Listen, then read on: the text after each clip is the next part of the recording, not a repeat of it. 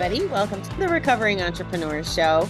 We have a twofer today. I am Bobbie the Awesome, and today I am with Miss Allison Hong Merrill. Welcome to the shows. Thank you so much for having me, Bobbie. Such a great honor to be here. Well, thank you. I think I'm the one who should be honored. You have a very interesting, inspiring story, and I'm sorry that you had to go through the story, but I'm really impressed by your solution. So, uh, why don't you kick us off wherever you would like to start? Okay, thank you. Thank you for the opportunity to share my story. So, I am an immigrant. I was born and raised in Taiwan in Chinese culture. And in Chinese culture, women and girls um, have always been conditioned to wait for men's permission to speak or to act. And so that's the way I grew up. I always had to be very quiet and wait for my dad to give me the okay to do whatever. And another example is say if we had house guests come to our house, um, my father would send me and my sisters upstairs to the second floor where we had to do homework. Even though we had no homework to do, we had to go upstairs to do homework. When my father would stay with the guests in the living room uh, uh, downstairs and chat and you know and have snacks and visit and sometimes he would do that when our friends came over to our house and he would not that is that's just an example of how the system worked is that men would give girls and women permission or not give them permission to do things and and now i think back i'm like why would that be okay? Why was that okay? You know? And so in the process in my growth during my um, childhood i had questions and i had questions because i was curious and i would take my question to my dad and ask him for example i ask him dad there's so many cars on the street. Where is everybody going? Like a very simple question like that right but then he will get so upset. He's like, Did I tell you it's time for you to ask me questions? Is it time for you to talk?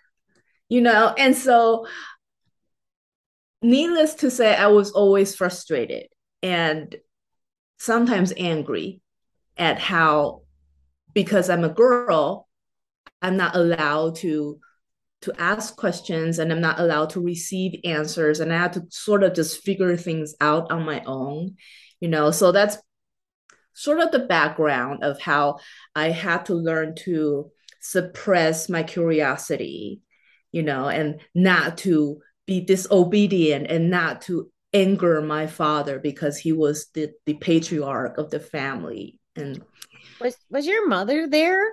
Yes.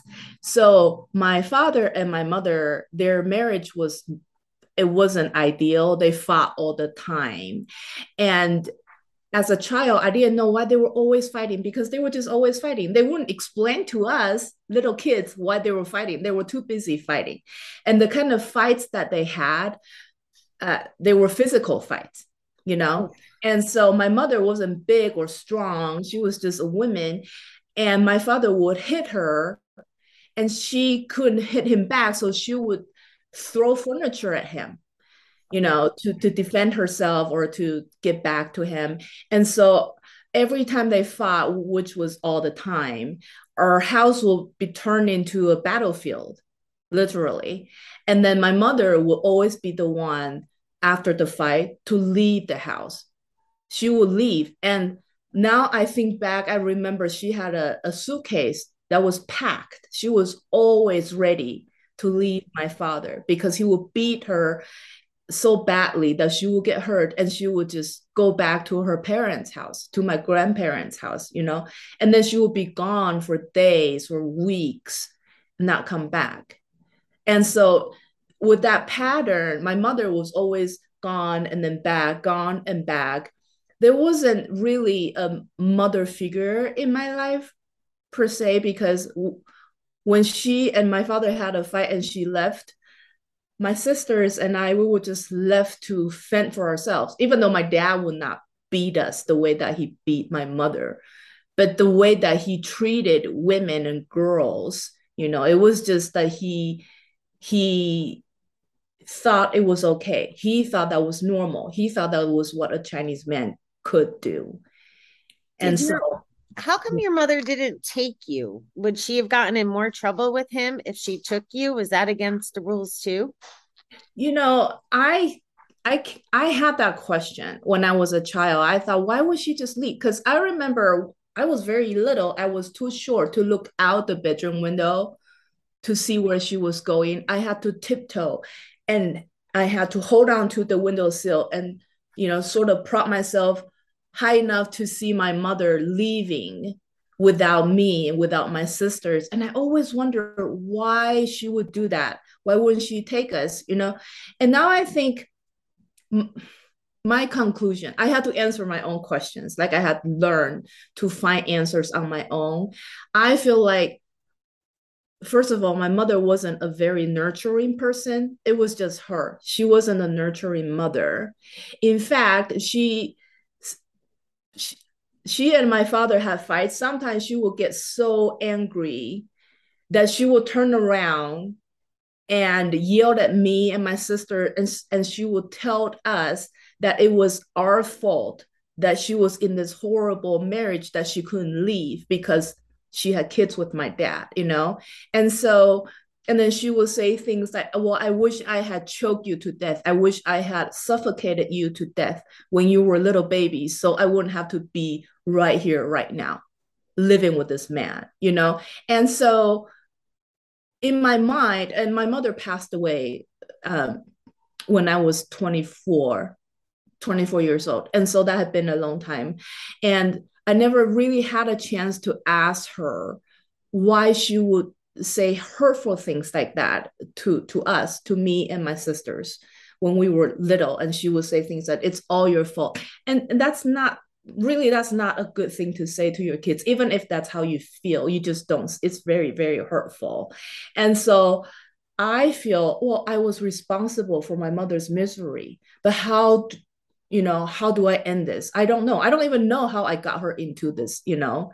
And so she wasn't really nurturing she wasn't kind. And i've now i have compassion on her because i'm a mother now myself and i can see how if a woman like my mother were in a very very bad marriage and she felt trapped that she couldn't leave and the culture and the society continue to condition her to suppress her desires, to suppress her wish to be happy, then obviously or naturally it would just make you go i don't know you just your your mind will not be in the right place you and, bring up I, i'm sorry you bring up a really good point about why i thought this was important to share you with my uh, audience that follows for addiction, right? For 321. Because all the stuff you're talking about, the suppression, um, you know, denial, maybe like the uh, trying to escape, all of that is what people in addiction do. They they use the gambling or the drinking or the drugs. Um, and it's it's horrifying to hear you say that mom's release or escape was to take it out on you guys. Like I that just really hurts my heart. Um, but I just wanted to call that out for my audience because it's such a big piece. And then how you're sitting here in front of us as this beautiful woman who has so much to share with the world, and and you're not in the throes of all the bad things that could have happened. So I'm excited to hear more about the steps that got you to a nice, healthy place to cope um, as well. So I, I just had to interrupt to call that out. So thank you. Oh, thank you. Thank you so much, Bobbie. You're so kind well this is this is tough stuff. Like it's eh, hopefully this doesn't cross politics but as I, as you were talking what popped into my head was here in the states we're fighting for female rights right? Mm-hmm. and and you know the whole thing with roe v. Wade and all that stuff. Yeah. And i'm sitting here thinking we're fighting about that but we don't even know how good we have it. Like listening to you already um like that's stuff we take for granted. Like I have a jerk biological father, um, but I never felt those things that you're talking about just because of my gender. Like that just blows my mind away. So I appreciate you being so candid about that. Oh, thank you so much, Bobbie. And I I feel like it really is a tragedy how a culture would make it so difficult for one specific gender and that specific gender's life so difficult. Like I just don't understand. I still don't understand how who make that choice, who decides that women and girls should should be subgender or the lesser gender and to their their jobs or their calling in life is to please males to please men and to always do everything they can to make men happy. But but what do men do in return to to thank women to thank girls for making their lives so wonderful? You know i just don't know why there's there's no, no equality in the equation you know because what do men have that women don't have? What can men do that women cannot do? I just you know and that's again another question that i will continue to have to search for the answer because i don't know i don't know why i feel like it's man-made i don't i, I believe there's a god and god will not be like that and say, well, I only love men. I will only bless men. I don't think any God will be like that. So I, I think it's man made culture, you know, but who was the the first man? Who was the first person to say, hey, that's make men better. That's treat men better, you know? Like I just don't know. And how do you go and find that kind of answer? And and really, how would that help me feel better? right? I just know that if we cannot have the answer, then let's get rid of that that phenomenon. So we don't have to worry about it. Let's start creating a new reality where men and women are equal and we're treated the same. You know, and then we we will not have children growing up asking the same question why is it that i was born a girl and so my life is forever going to be miserable. That's what I thought when I was growing up. I think, well, because I'm a girl, I don't deserve to be happy. But my boy cousins, they can be happy. They can go to the general store with grandma, and grandma will buy them candy. But I can't go because I'm a girl. And, you know, and that's another thing how generational abuse starts is they use that excuse of oh, because you're a girl, you can't go and get candy with the boy cousins you know. Yeah, it's, it's yeah. absolutely crazy. I, and yeah. I think you brought up a really good point because as you're talking, I'm like thinking about I don't know a ton about um, Chinese culture. I, I really don't. I did spend time with someone recently who taught me a little about Falun Dafa, which is the only religious any understanding I have at all. And I don't think that that's across all Chinese folks. I think mm-hmm. it's it's integrated. Anyway, um, I learned a little about that, but. Uh, my brain kept going, okay, it must be history. It must have something to do like history or religion were the two things that kept popping in my head. But what was more important than what was going on in my head was you saying, doesn't matter where it comes from. We don't need to know the answer. We need to fix it and we need to make it better for the girls today. Right. Exactly right. So if it's if if it's um a Chinese or a, is it Taiwanese? Is that how I would say it? Taiwanese. Yeah. If they were here in the States, does the culture come in geographically to the States? Does that happen? You know, that's such a wonderful question. I wonder about that myself because I'm an immigrant. So I moved from Taiwan to the US back in 1995. And then about six years later, my sister moved to uh, the US as well. So she is now here. But my life as an immigrant in America is so different than my sister's immigrant immigration um, experience because when my sister moved to America, she moved the entire island of Taiwan with her, meaning she brought the food, she brought the music, she brought literature, she brought her habit, she brought her friends.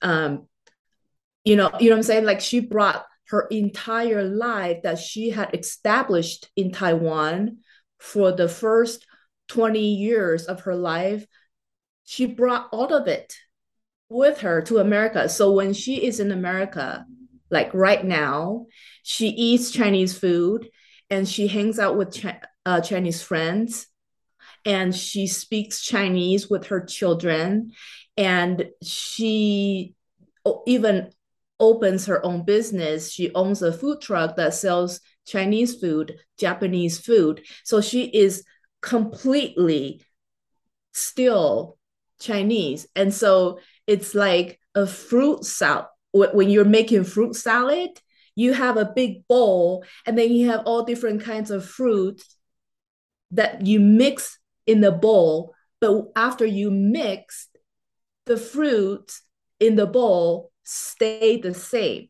They don't melt into a big pot of goo. You know what I'm saying? Yeah.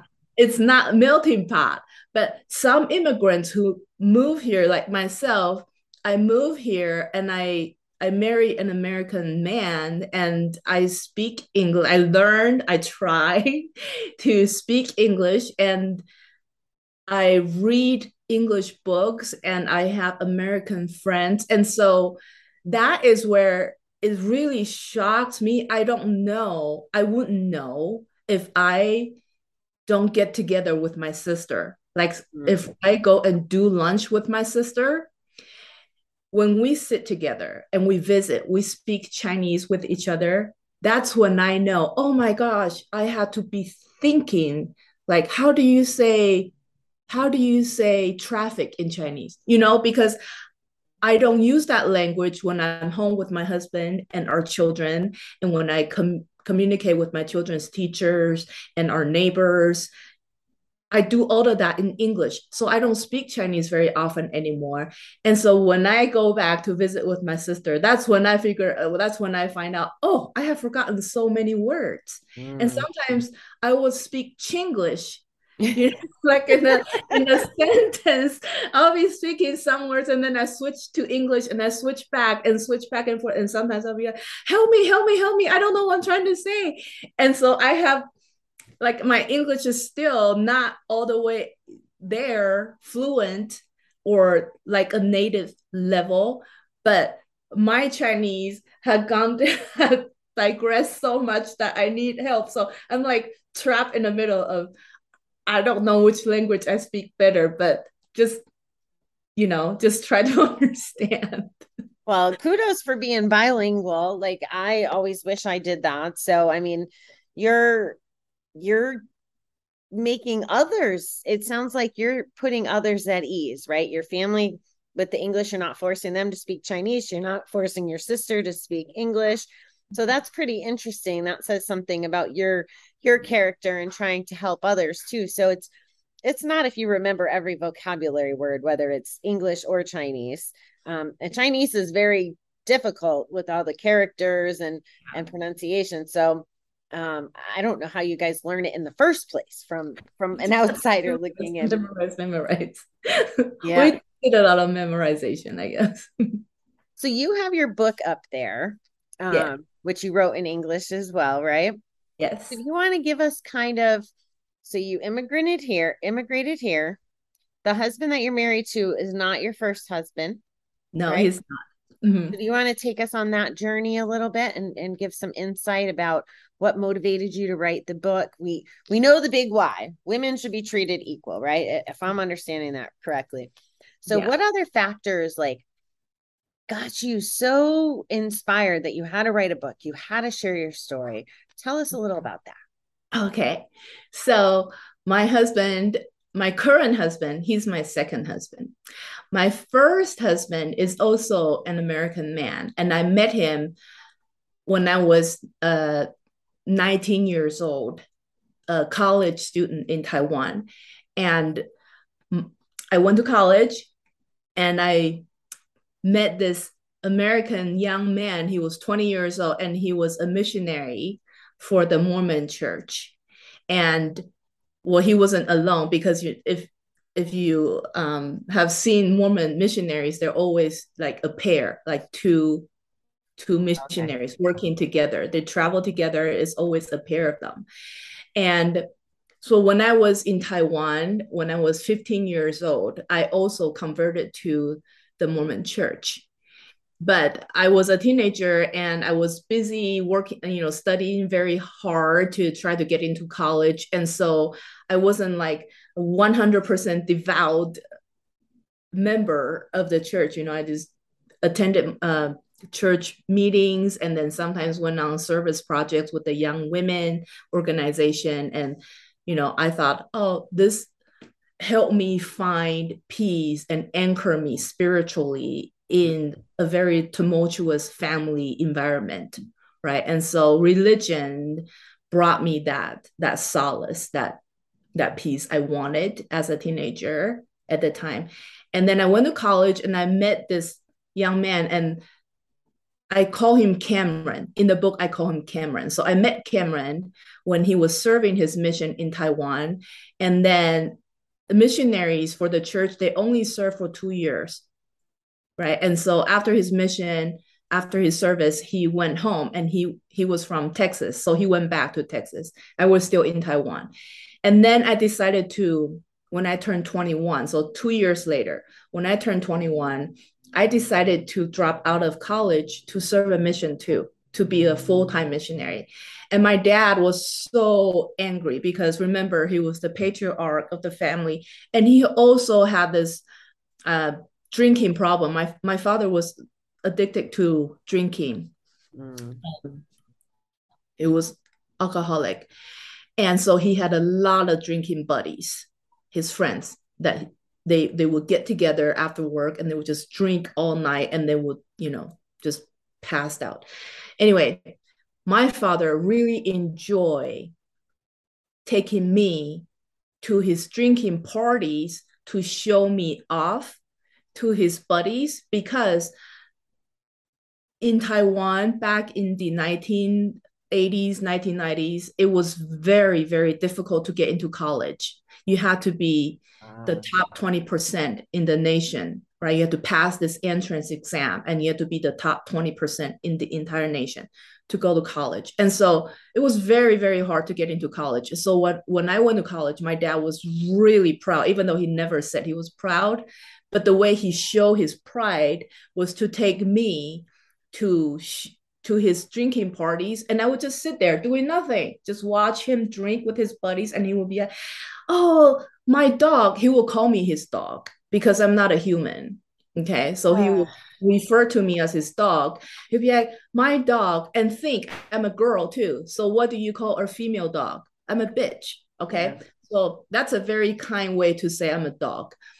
But he he called me a bitch. Oh, this bitch, my bitch, is in college. Can you guys believe I have a bitch going to college? Like, you know, and everybody will just worship him for having raised a, a daughter a daughter a daughter is a very kind way to describe me. I'm just a female dog um, to go to college. So everybody thought my dad was like the greatest dad in the world because the rest of the drinking party nobody had a child who went to college right? And so when i was 21 i decided to drop out of school to serve a mission. He was like destroyed. He was like, Good. I kind of am happy about that, honestly. he was like, What did you say you want to do? And I said, Yeah, I already did. I already dropped out of school. I'm going to go serve a mission.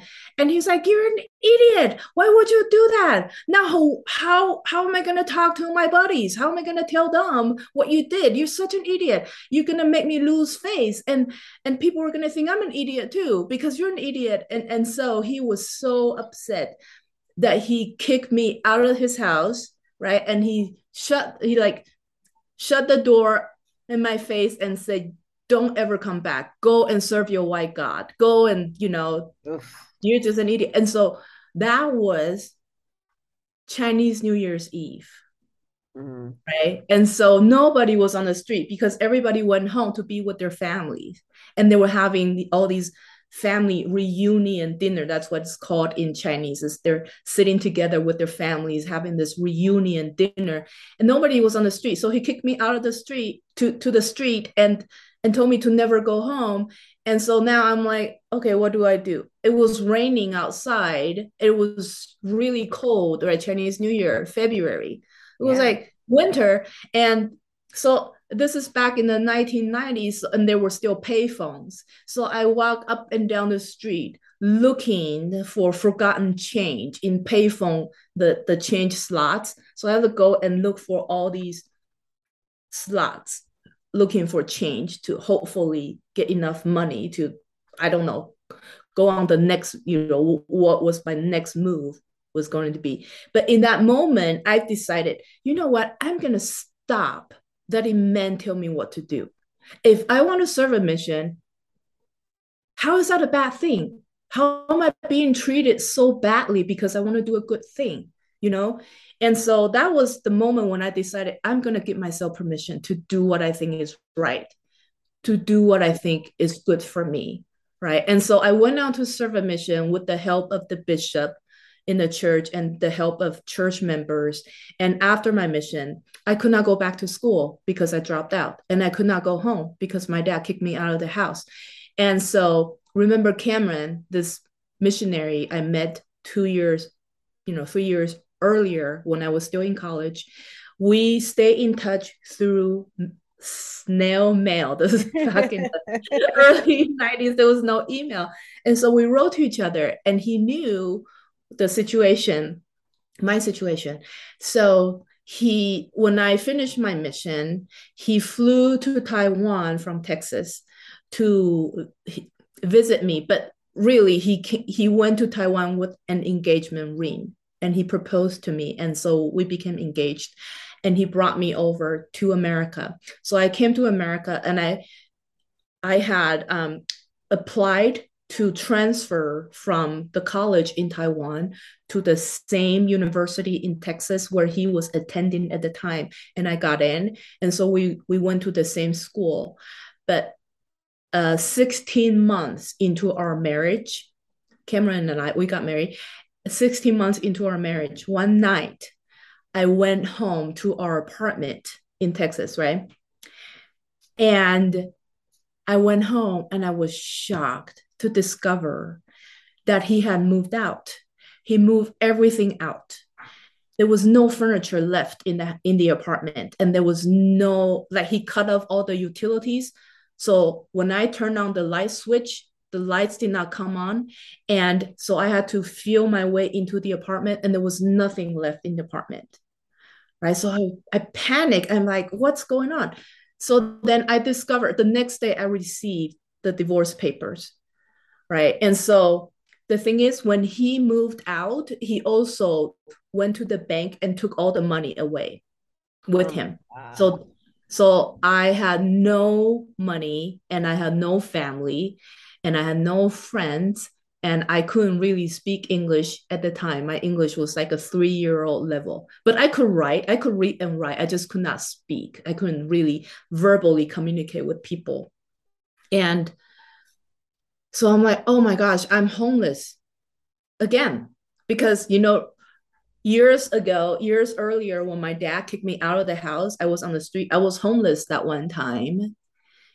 And then now in Texas, I was homeless again. And I thought, this, like, people say that lightning will not strike you twice it's not true. It's like struck me twice.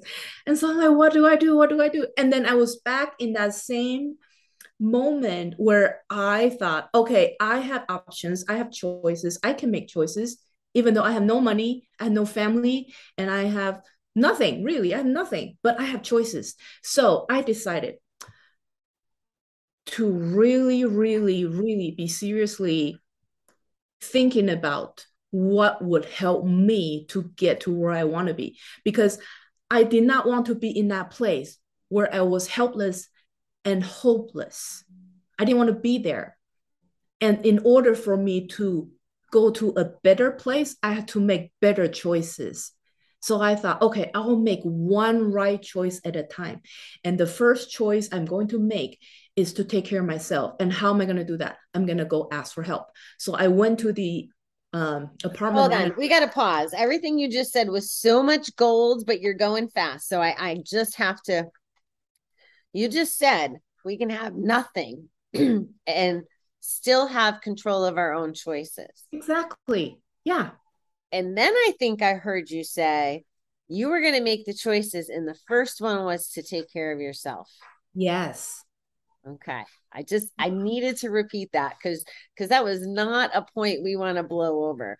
That's for mm-hmm. every every entrepreneur, every person involved in addiction, every person as a person, as a human being needs to understand what you just said. Exactly. Okay, here's the thing. Like people can take away things from you, like Cameron did. He took away money. He took away furniture. He took away the blankets and it was in the middle of the uh, you know it was a week before thanksgiving and it was cold. He took away the physical comfort from me right? And he took away my marriage like it was gone.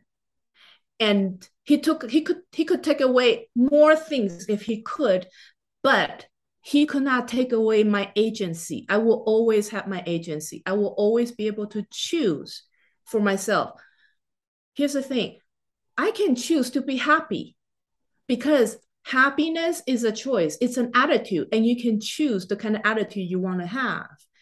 And you can ask yourself, how do I want to feel today? What kind of day do I want to have today? And then you just work on that because the choice is yours. Once you make that choice, you make that choice once, and then it's done. And the next thing you do is you put in actual actions to help you get to where you want to be. Do you want to have a happy day today? If you choose, yes, I want to have a happy day today, then you will not do things that will make you unhappy. Mm. It's, it's that simple, right? If you know certain things, if you do certain things that will make you unhappy, then don't do them because you have chosen to have a happy day right? you make it sound so obvious and so simple. And and i think you're right. I think it is that simple. I just think that we forget we forget that we have that power. Exactly. I, i've noticed um you know there's been times where i want to cry or i want to be miserable and i want to sit in it and i'm like what are you doing like why are you being miserable about this change your attitude but it takes a like for me it took a lot of practice to even be aware that I could change. So the fact that you're having all these aha moments and and are sharing the fact that you figured out that it's just making a choice. You're like you make a choice and it's done. I love that. Oh, Bobbie, but I agree with you. Yes, it's a choice and then after you make the choice, you have to put in actions, right? Like you have to actually put in the work to get you to what you have chosen. But I agree with you. Sometimes you do need to choose to be patient with yourself. If you feel like, well, I just, I feel like I just want to cry because I'm sad and and that's an emotion that you cannot because feelings will come to you. You feel certain ways and you can't get rid of the feelings, right? But you can change your thoughts. Yeah. You, you can change to think about other things, but feelings are there and you feel every single emotion, and that's okay. And you can choose to be patient with yourself and say, you know what, today I am going to take today off from working so hard to achieve to go somewhere somewhere somewhere. That's too much. But today i want to simplify my day and i want to just slow down and be and just cry. Can i just cry? Yeah you can give yourself permission to cry if that makes you feel better. You you should definitely do it. And so i learned to give myself a signed permission slip. Mm-hmm. and this is not new. I know a lot of people you know they will say well i have learned to give myself permission to do whatever i feel is right i feel is necessary. And i get that because i agree that is what works for me. And so i take one step further to sign a permission slip with my own name. So I give myself permission and I can see it because I'm a ver- I'm a visual learner. And it, when I see it, it will remind me deeply what I had commit myself to do. And so say if I feel like today I need to go to my backyard and touch soil. I want to just dig in the dirt and pull weeds in my backyard because touching dirt makes me happy, then I'm going to give myself or to pull out that signed permission slip from myself to say, Allison, you have my full permission to not sit at the desk today, but instead go to the backyard and pull weeds in your backyard and touch dirt and feel better. Be in nature if that makes you happy. And you know, I do that and I have no guilt of mm-hmm. not working that day because I needed that day off. And so that's what I mean by saying I've chosen to take care of myself mentally, physically, spiritually, emotionally, sometimes financially and socially. Just do what works for you and do do those things that work for you that will help you in the long run because you have taken care of your emotional health that you're not forcing you, yourself every day to do the things that you know will help propel you forward but you keep feeling that pressure you keep feeling that stress and you're not happy and you don't know how much longer you can keep going. That's not healthy. So when you need to take a step back and rest and recharge and you know regenerate do that. Give yourself that permission. Sign a permission slip to yourself. How often do you use it i use it every day ah, I love oh, it. I should say almost every day. I have it on my desk and I'll look at it and I'll be like, okay, today I'm going to give myself permission to take a whole hour off. It doesn't matter what what time during the day. I'm going to have 1 hour off where I just sit there. Right? And I can just stare out of the window because I don't know why it's relaxing to me. And I just look out the window and there I live on a busy street. And so when I look out the window, I see cars going, you know, up and down the hill. And and then I feel like I'm trans transferred back to my childhood when I was a little girl and we had no toys and no books and no entertainment at home. And I squatted by our front door and look out at all these cars going up and down the street and i wonder where everybody was going. Remember that question i had and i asked yeah. my dad and never got the answer?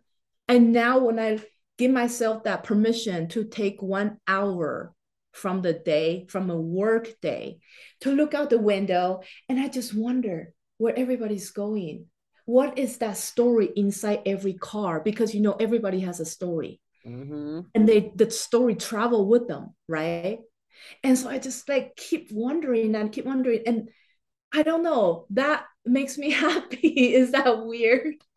no, I I think uh, it I thought it was more weird that you'd give yourself permission to go pull weeds because I'm not about weeding and just in case I run into snakes. But um, I think I think the point is it's whatever works for ourselves, right? Yes, and yes. and what puts us at peace or um, enjoyment or gets our imagination going or gets us connected to nature. So I think the baseline is the same. We need yeah. to be connected to nature. We need to um, not just be in that reality of sitting at the desk typing or or dealing with people. So I think those are very healthy things to give yourself permission for. Yes, Bobbie. And so this also this concept is new because I did not grow up knowing, oh, I can give myself permission because I've always was always reminded that you had to wait for dad to tell you okay you can you can speak now. Okay you can go downstairs to visit with the house guests now you know? I was i wasn't brought up thinking well i can just give myself permission to do whatever i want and whatever works for me because dad doesn't know what works for me I know what works for me, right? But because dad didn't say I could do it, I couldn't do it, what that kind of thing. But I learned as an adult to start to feel uh, to not feel guilt when I give myself permission to to do whatever I feel like will help me to accomplish what goal I have set for myself. And one thing I did, and I I write about this in my book 99 Fire Hoops, is that I broke the cultural expectation and the society uh, the societal expectation of women always have to be quiet like just wait very silently for men to give them permissions right? So after my divorce from cameron i moved to utah and i met this young man um, who is my current husband i broke the social and cultural expectation of asking him out first because. I saw him and I knew I could feel you know how you you you fall in love, right? You fall in love with the person and the feelings in that the emotions happening inside of you. Yes. You, you know what's going on, right?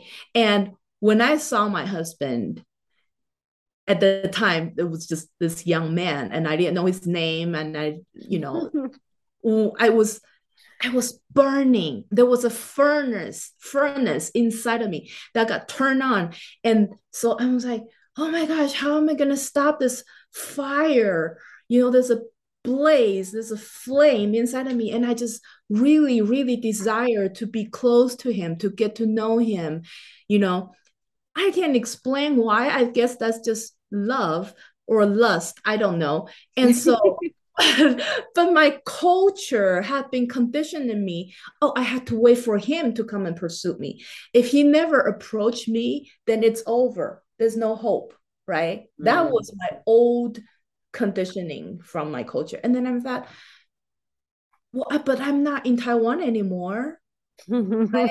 and I don't have to live that culture. I don't have to. I don't have to. I don't have to have that. I I want, I know what I want and I want it now. And so I thought, what hurt? What kind of harm is it going to be if I approach this man and ask him for his name and ask him to go out with me? What kind of harm would it be? Nothing. Right. Mm-hmm. And then I thought, if I don't ask, the answer is always no. And I don't want the answer to be no. I want all the answers between him and me to be yes. I want a lot of yeses between him and me. So I went to him and I asked him to go out with me to see Titanic. And this was back in 1997, uh, 98, 98, right? January of 1998. At the time, the movie Titanic was like if you haven't heard of it, do you live in a cave? You know, that was like the most popular movie that year. And so I asked him if he would like to go see that movie with him, uh, with me. And he was like, oh, of course. So we went on our first date because I asked him. And now I think back, I feel like if that if I hadn't had done that, there would have been no marriage between us. I would just continue to be miserable because I would desire him so badly, but could not have him. You did another fabulous job. So there's there's what you say, and then there's this whole other like meaning or association. When you're talking about escaping Taiwanese culture, that's can be applied to the belief systems we have from our parents, whether it's about the women um, not having a voice or a place, or it could be how we handle money, it can be how we should be dressed. There's all these things, all these beliefs that get put on us. Um, I was listening to a speaker earlier today and he was talking about like when two year olds are running around, you know, they get told, you know, sit down, be quiet, blah, blah, blah, blah, blah. And they lose that that freedom to to express themselves, to go ask the guy on the date, to go, you know, follow their hearts and their intuition. So you taking that power back shows that everybody has beliefs and things in their lives, but everybody has the opportunity to choose differently, to um, step out there and and be rewarded greatly. But you also said, and I love this, if you don't ask, the answer is always going to be no. Right. Yeah. Bobbie. Yeah. And there's another side of the story is what if, so say back in 1998 when I approached this young man, I was so like I had this biggest crush on him and I approached him and I asked him to go out with me, right, on a date. What if he would what if he was already married, right? what if he was unavailable what if he was not interested and he said no he, what if he says no i'm sorry i'm married or oh no i'm sorry i'm engaged or oh i'm sorry i'm not interested in you what if i got no from this man right because i i was so brave and i had to overcome this you know because yeah. it takes courage to go in and ask a guy out of um, on a date and if the answer is no okay if the answer is no, it's not because I never tried. Right? Yeah. I had to live with it. I had to live with the fact and the reality that I tried, but it didn't work out. So then I have to learn to say say to myself, "Hey, it's okay. It's okay. You tried. Good job. Yeah. Didn't work out. Then move on. You know that road is a dead end. Then you go and find another road. Create another path you know go and explore something else or find another guy but but my point is you have done what you could do and you mm-hmm. have done the best you could do and that's the best you can do give yourself credit for trying you know don't don't just get like oh i'm a loser. I gotta know from this guy. And no yeah. you're a winner. You totally are a winner because you give yourself permission to pursue what you think that you know uh, will work for you. And but if it doesn't work it's okay because sometimes and, and this is life because we have agency. Other people have agency too and they can choose to say no. And so there's nothing we can do but really celebrate yourself because you take that very courageous step and Thank that's you. something you should celebrate Thank you, Allison. That's another great point. Celebrate even when we get the no. Celebrate trying. The, yeah. the, the success and the victory is in trying instead of not trying at all. Exactly. So is this the kind of stuff that you talk about in your book? Yes. Yes. These are some of the themes from the book. Love it. Love it. So why so it sounds like you started dating your husband a while ago. And now here's the book. How long has the book been out? So the book came out last year in September and it's you know almost uh 10 months now okay so it's been a, a decade or two right since yeah. all this trauma with the family and with cameron and all the things so so why then why now why was it important to write the book Thank you so much for asking. So, my husband and I, we have three sons together. And so, our children are obviously half Chinese and half American. But we have always lived in Utah where you know we move around but all the different houses we live in all the neighborhoods that we have lived in i had always been the only person of color the mm. only immigrant. And when my kids were little and my kids they were all i have three all of them were born within a year. So they're like one year apart back to back. And people would like jokingly or lovingly nickname nickname my kids irish triplets right? And this is like I, I didn't know what that meant but they later on i i learned what it means. But anyway that's how close they they are my three kids. So when they were little they were little together and they have friends. It was like okay you have my oldest one was four years old and his four-year-old friends were also my two-year-old's friends. You know what i'm saying? Like they, they yeah. share friends together because they were so close together. And so when they went out to play with neighbors uh, the, the neighborhood kids they were out together like they will be gone together and then when they came back they just came back and with all the reports or you know, they would tell me, Mom, Mom, Mom, guess what? We went to our friend's Dave's house and Dave, you know, we did this and this and this. And one day they came back and they said, Mom, guess what? I'm like, okay, what, what, what? Tell me. And they said, Dave's mom is so awesome. You have no idea. I'm like, oh, okay, I know Dave's mom, you know, Mary. Uh, why is she awesome? And so my kid said, because Dave's mom, she speaks English, like real English.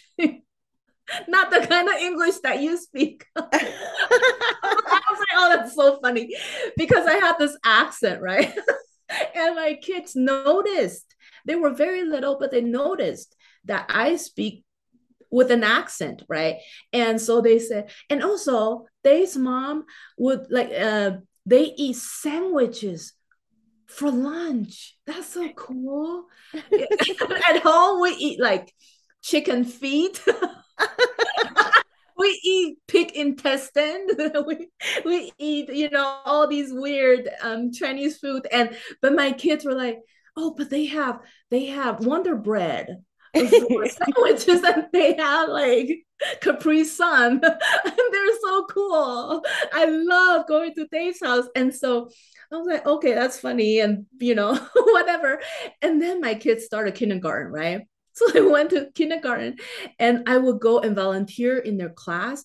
And one day, my oldest, he told me, Mom, uh, next time you come to volunteer in my class, can you tell my teacher that you would just cut papers and you will make copies and you will reorganize the classroom library and you don't tell tell my teacher that you don't want to take any of my friends out to the hall to teach them how to read and I thought, what's wrong with me taking your friends out to the hall to teach them how to read? I can do it. He said, no, don't do it because my friends say you you talk funny, and and I don't I don't want them to hear you talk. So so come to my class to volunteer, but just cut papers and just you know color and you know make copies, do that kind of quiet job. And that's when I realized, oh, my kids were somewhat embarrassed by how different I am See, they notice the differences in me and they're they're embarrassed because they're an extension of me. And so if I have some embarrassing qualities, then that kind of reflect on them. And they don't want their friends to look down on them, maybe, you know? And so they try to separate me from the presence of their friends so that they won't be embarrassed. So then it got me thinking, I thought, well, here's the thing I can never change the fact that I am Chinese and the fact that I will have this accent. I can try very, very hard, but I will never be able to speak like a native, like you, Bobbie, you know? And, but if my children cannot accept that, then they will have a hard time accepting who they are because 50% mm. of them is me. So if they cannot accept me as a Chinese person speaking English with a Chinese accent, then how are they going to accept the 100% of themselves? They cannot embrace the entirety of themselves because they will always have that resentment or embarrassment of oh my mom is chinese and she you know this and this and this and this that make them always look down at the floor that they cannot lift the head up high and say i am who i am because i have a chinese mother right so then i thought i will have to help my children learn about where i come from learn about my chinese culture because it's also their culture and so i thought i will write a book to help them know about me, about my culture, about the journey I have taken to get to where I am today. And I'm still on this journey. I'm still trying. I'm still working very hard to be the best I can be so they can be proud of me. And in turn, they can be proud of themselves. And so that was originally the motivation to write this book. It's like a legacy project yeah. Right. But then I found out during my writing process, it helped my sister's children too, because my my sister, who also lives in America, she has children. All of them were born here in, in America. They never been back to Taiwan. They face the same challenge. And it's even more challenging for my sister because my sister doesn't speak English. Yeah. And so my sister is like, oh, I need that book. I need my children to read that book so they can understand in this. And then I thought, there are people who need this story. It's not just me or my children, it's other families. And so that's when I thought I, I would like to seek publication of this book so that more people can learn about this not like the situation with the story but to be able to feel like oh they can relate. Oh they can resonate with this. Oh they understand.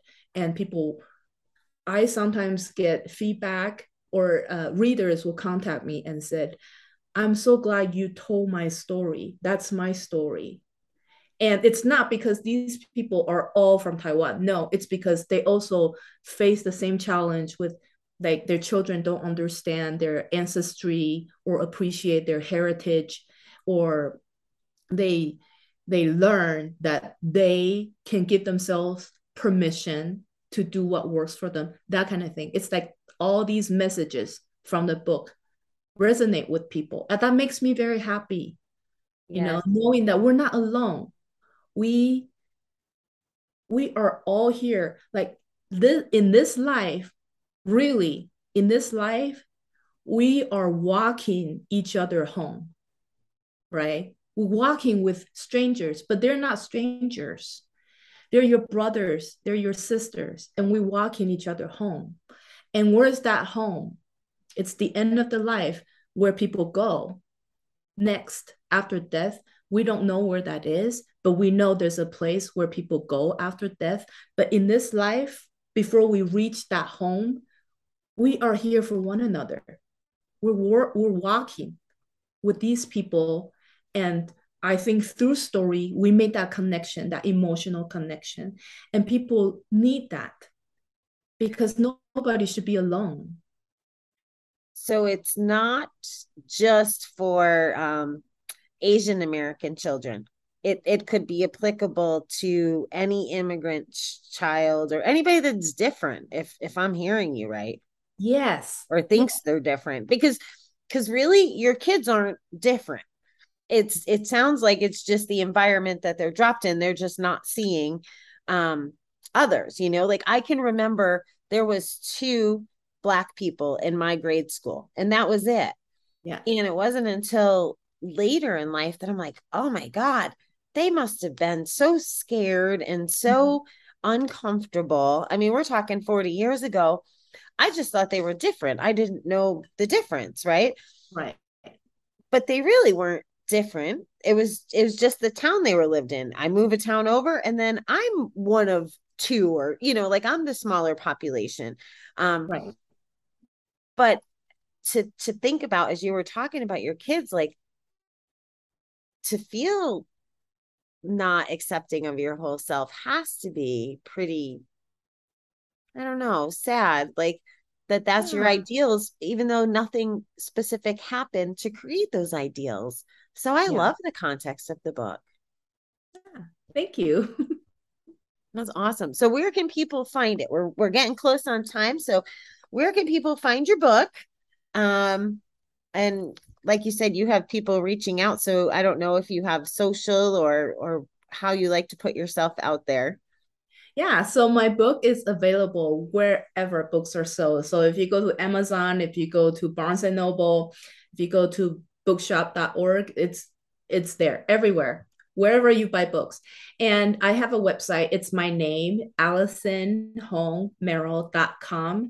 And if you visit my website and there's a contact page, you can, if that's how you would like to contact me, you can contact me through um, my website, the contact form, or I'm also on social media, and all the social media links are on my website too. You can find them. Perfect. Well, Allison, I really appreciate you sharing your story. You have this amazing energy of just positivity, and I really am grateful that you joined us today. Oh my gosh, Bobbie, I feel the same way about you. I love how you have that energy, that love and kindness that you, you just share your light with the world so freely. I am so grateful that you share your light with me. Thank you. Thank you so much.